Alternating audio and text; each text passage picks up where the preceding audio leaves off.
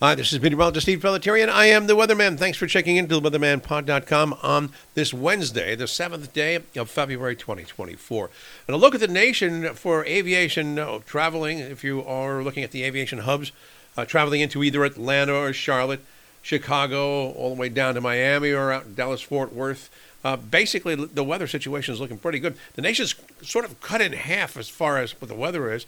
For central portions of the nation, east, it's mild and it's fair.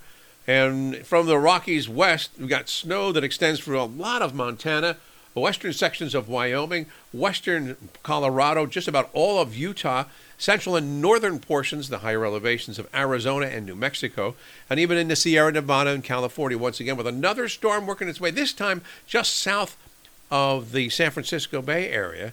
And that heaviest areas of rain will probably be between San Francisco and the LA Basin over the next couple of days. So it doesn't look like any major weather delays into LA, but San Francisco will have that rain. No problems also up in Portland and up in Seattle.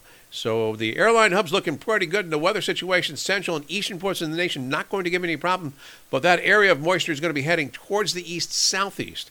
The northeast will remain dry over the next several days, and that includes the New York, Newark, and Boston area, D.C. as well.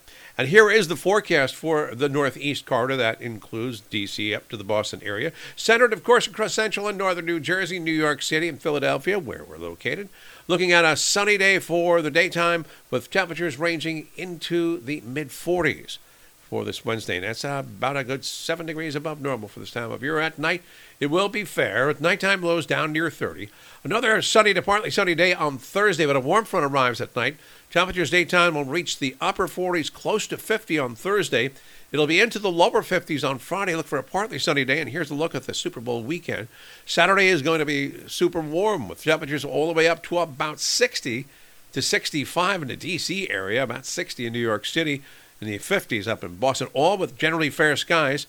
Sunday, a little bit cooler, generally in the low to middle 50s, and it looks like the possibility of some snow and rain arriving later on Monday. We'll update all this with our next report on Thursday. Have yourself a great Wednesday. I'm meteorologist Steve Pelletieri. Have a great day.